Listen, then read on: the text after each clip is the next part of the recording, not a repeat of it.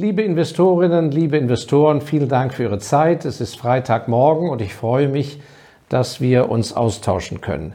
Es ist wieder Zeit, dass wir uns um unser Kapital bemühen und im Rahmen unserer Mentorenreihe, heute Mentorenvideo Nummer drei. Warum ist das so wichtig, äh, dass wir überlegen, wie können wir uns besser coachen, wie können wir von Mentoren profitieren? Weil das die Urquelle ihres Kapitals, egal ob es in Häuser, Gold oder Aktien geht, die Urquelle des Kapitals stammt in irgendeiner Weise aus einer beruflichen Tätigkeit und je mehr sie sich da entfalten können und je mehr sie da rausholen können, umso besser nachher in den Kapitalanlagen. Nun, wir haben in Methodenvideo Nummer 1 und 2, falls Sie es noch nicht gesehen haben, bitte nochmal anschauen, ähm, haben wir darüber gesprochen, wie man sich auf das richtige Feld bewegt und dass man darauf achten muss, die großen Chancen zu ergreifen. Jetzt sind wir einen Schritt weiter. Alles ist gut organisiert. Sie sind im richtigen, auf dem richtigen beruflichen Acker. Sie haben, Sie sind auch äh, von Ihrer Tätigkeit genau im richtigen Feld. Als Unternehmer im unternehmischen Feld, als Beamter machen Sie auch eine tolle Karriere etc. etc. Was ist dann im Lauf der Zeit, auch nachdem Sie die große Chance ergriffen haben? Wo ist der eigentlich weitere permanente Jackpot. Und anders als der große Tanker, über den ich im Video 2 berichtet habe, im Mentorenvideo Nummer 2, ist das Wunderbare, und das predigt Ihnen keiner zu Hause und auch kein Lehrer und kein Universitätsprofessor bringt es Ihnen bei. Permanent kriegen Sie einen Jackpot präsentiert im Lauf des Lebens, auf fast allen Gebieten. Und was ist das? Das ist das Verhandeln der richtige professionelle Umgang, wie verhandelt man richtig, denn ich kann Ihnen sagen, das ganze Leben ist ein Deal. Es ist ein Dealmaking. Das ganze Leben, das Vorankommen besteht de facto aus Verhandlungen. Und wenn das Schicksal gütig mit mir gemeint hätte, würde ich jetzt ja Inhaber sein einer Privatuniversität. Und für mich das wichtigste Fach, egal was dort gelehrt würde, wäre das Studienfach clever verhandeln. Und ich werde wahrscheinlich zwei bis drei Mentorenvideos darauf verwenden. Und heute im Video Nummer drei starten wir mal mit dem ersten Aspekt. Um gut zu verhandeln, bedarf es einer Vorbereitung. Und da werden viele von Ihnen, wenn sie ehrlich sind, Folgendes feststellen, dass sie im Geschäftsleben oder im Berufsleben mit zweierlei Maß messen. Wenn es heißt, Frau Meier, zum Jubiläumsfest halten Sie doch den Vortrag. Oder Herr Schmitz, ich erwarte doch eine schöne Ausarbeitung von Ihnen zu dem, dem Termin, eine Marketingstudie. Dann bin ich mir recht sicher, werden Sie sich ganz schön auf den Hosenboden setzen und sehr fleißig da was ausarbeiten und so weiter. Wenn es aber heißt, ach ja, äh, demnächst haben wir eine Verhandlung zu irgendwas. Ja, da kommt ein Lieferant oder ein Kunde ja, oder Sie müssen mit Ihrem Chef mal was für sich aushandeln. Da gehen die meisten von Ihnen hin, ach ja, ja, ja, mal sehen, was die so sagen, mal gucken, was auf den Tisch kommt.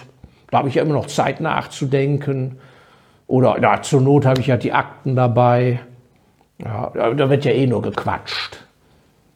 Und das ist natürlich der Riesenfehler. Denn im Lauf meines Lebens auf allen Kontinenten, auf denen ich gearbeitet habe, kann ich Ihnen eins sagen. Nicht der eloquenteste gewinnt, nicht der sympathischste gewinnt. Wer gewinnt? Der, der am besten vorbereitet ist. Das heißt, bei Verhandlungen geht bei Punkt Nummer eins es schon mal los und gerade in großen Organisationen erlebe ich es immer wieder, dass man überhaupt vorher mal fragt, worum geht es denn eigentlich in der Verhandlung? was wird das eigentliche Ziel sein? Warum kommen wir überhaupt alle zusammen, wenn es eine größere Verhandlungsrunde ist? Und Sie würden glauben, äh, Sie werden, äh, ja, Sie werden staunen, nicht glauben, Sie werden staunen, in wie vielen großen Unternehmungen und Organisationen die Leute permanent zu sogenannten Meetings zusammenkommen, ohne dass alle eigentlich wissen, was soll eigentlich hier beschlossen werden? Was ist hier eigentlich wirklich die Sache? Einfach nur so die Agenda alleine reicht da meistens nicht. Oft gibt es ja auch Zusammenkünfte ohne Agenda. Also da haben Sie schon einen großen Vorsprung, wenn Sie überhaupt der Einzige sind, der herausfindet, was ist eigentlich wirklich Sache, wird aber an sich gar nicht so äh, klar ausgesprochen. Dass man sich das klar mal vor Augen führt. Also, das A und O ist die Art und Weise, wie Sie geschickt bei Verhandlungen auftreten, um ein Maximum rauszuholen. Bei der Vorbereitung ist was so wichtig. Sie müssen fast wie ein Spion sich Mühe geben, über Ihren Verhandlungspartner möglichst viel rauszufinden. Ein Verhandlungspartner ist zum Beispiel Ihr Vorgesetzter, wenn Sie um eine Beförderung ansprechen oder wenn es um eine Beförderung gehen soll. Dann ist das Ihr Verhandlungspartner. Und das Gleiche ist, wenn es Ihr Kunde ist, dem Sie was verkaufen wollen. Versuchen Sie, eine Spezialdatei anzulegen über diesen Verhandlungspartner, Ihr Gegenüber. Was für ein Sternzeichen ist der? Ist er verheiratet? Hat er gerade eine blöde Scheidung hinter sich? Ja? Wie ist er da auf den Job gekommen? Hat er ein Techtelmechtel im Büro? Hat er eine Leiche im Keller? Ist er überhaupt schon auf dem Abflug und ist ihm eh alles egal? Ja? Oder aber ist er gerade neu auf dem Sessel und muss beweisen, was für ein großer Macker er ist? Ist es jemand, dem man per Handshake vertrauen kann? Oder ist es ein klassischer Prozesshansel? Und die andere Frage ist, ist er überhaupt der Richtige? Ist er der eigentliche Ansprechpartner? Er mag jetzt Ihnen gegenüber sitzen, aber für das, was Sie vorhaben, ist er vielleicht erst eine Zwischenstation. Und es kommt nicht von ungefähr, wenn Sie die Entwicklung der reichen Privatbankiers verfolgen. Dazu gehören ja auch die Turn und Taxis ehemals, aber auch die Rothschilds, de facto, die haben natürlich kaufmännisches Know-how gehabt und mussten aus, handwerklich aus dem FF, wie man mit Geld und Zinsen und Wechselkursen umgeht. Aber was haben die betrieben? Ja, de facto nicht eine Privatbank mit verschiedenen Niederlassungen, sondern ein Spionagenetz.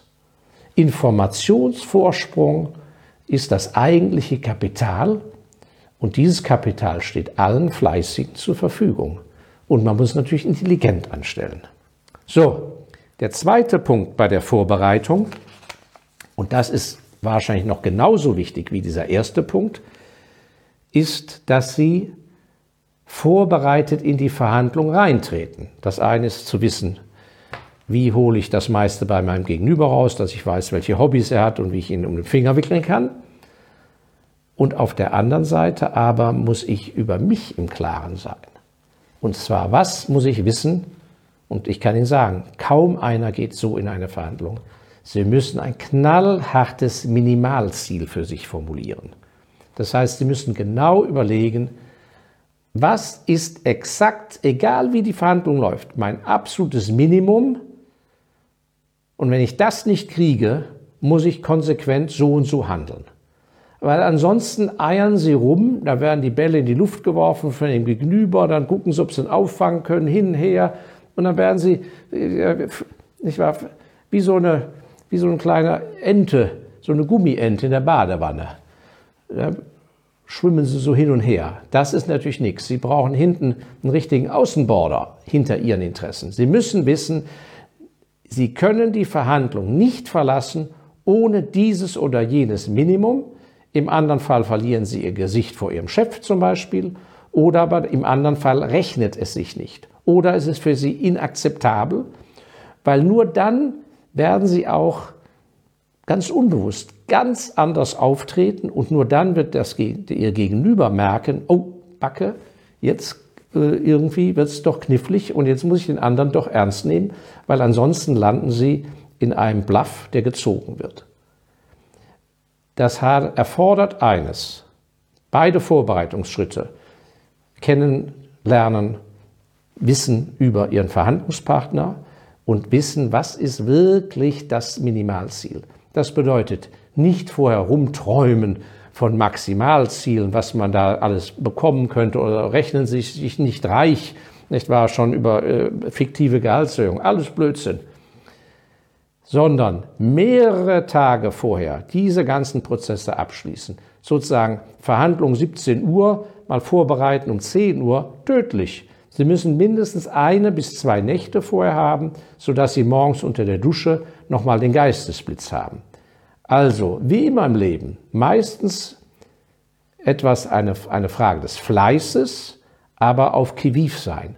Weil ansonsten arbeiten Sie fleißig an Ihrem Schreibtisch daher und verhandeln dann jeweils mittelmäßig, dann sind Sie ein Getriebener und Sie kommen Ihrem Ziel, einen wirklichen finanziellen Fortschritt im weitesten Sinne und Ihr Einkommen und Ihre Erträge sind so wichtig für Ihr Kapital, das sich ja dann wiederum selber vermehrt, wenn Sie es richtig anstellen.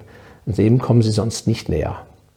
Also, mir haben Verhandlungen immer großen Spaß gemacht und nehmen Sie die Verhandlungen, die anstehen, auch wenn sie sich nicht Verhandlungen nennen und auch wenn Sie sagen, ja, bei mir wickelt sich doch alles per E-Mail ab, überprüfen Sie mal ganz genau, ob Sie nicht viel häufiger in Verhandlungssituationen stecken, als Sie bisher vermuten. Ja, ist doch ein schönes Thema und spannend. Und äh, ich freue mich, wenn wir weitermachen können mit dem Mentorenvideo Nummer 4. Da gehen wir nochmal auf das ganze Verhandlungsthema ein mit weiteren Kniffen und kleinen Tipps. Vielleicht haben Sie Freude dran, aber vielleicht kennen Sie auch jemanden, äh, dem das sehr hilfreich wäre. Und ermutigen Sie diese Menschen bitte, doch den Abonnement-Knopf unter dem YouTube zu drücken, damit Sie immer rechtzeitig informiert werden. Ich danke Ihnen sehr, alles Gute und viel, viel Erfolg.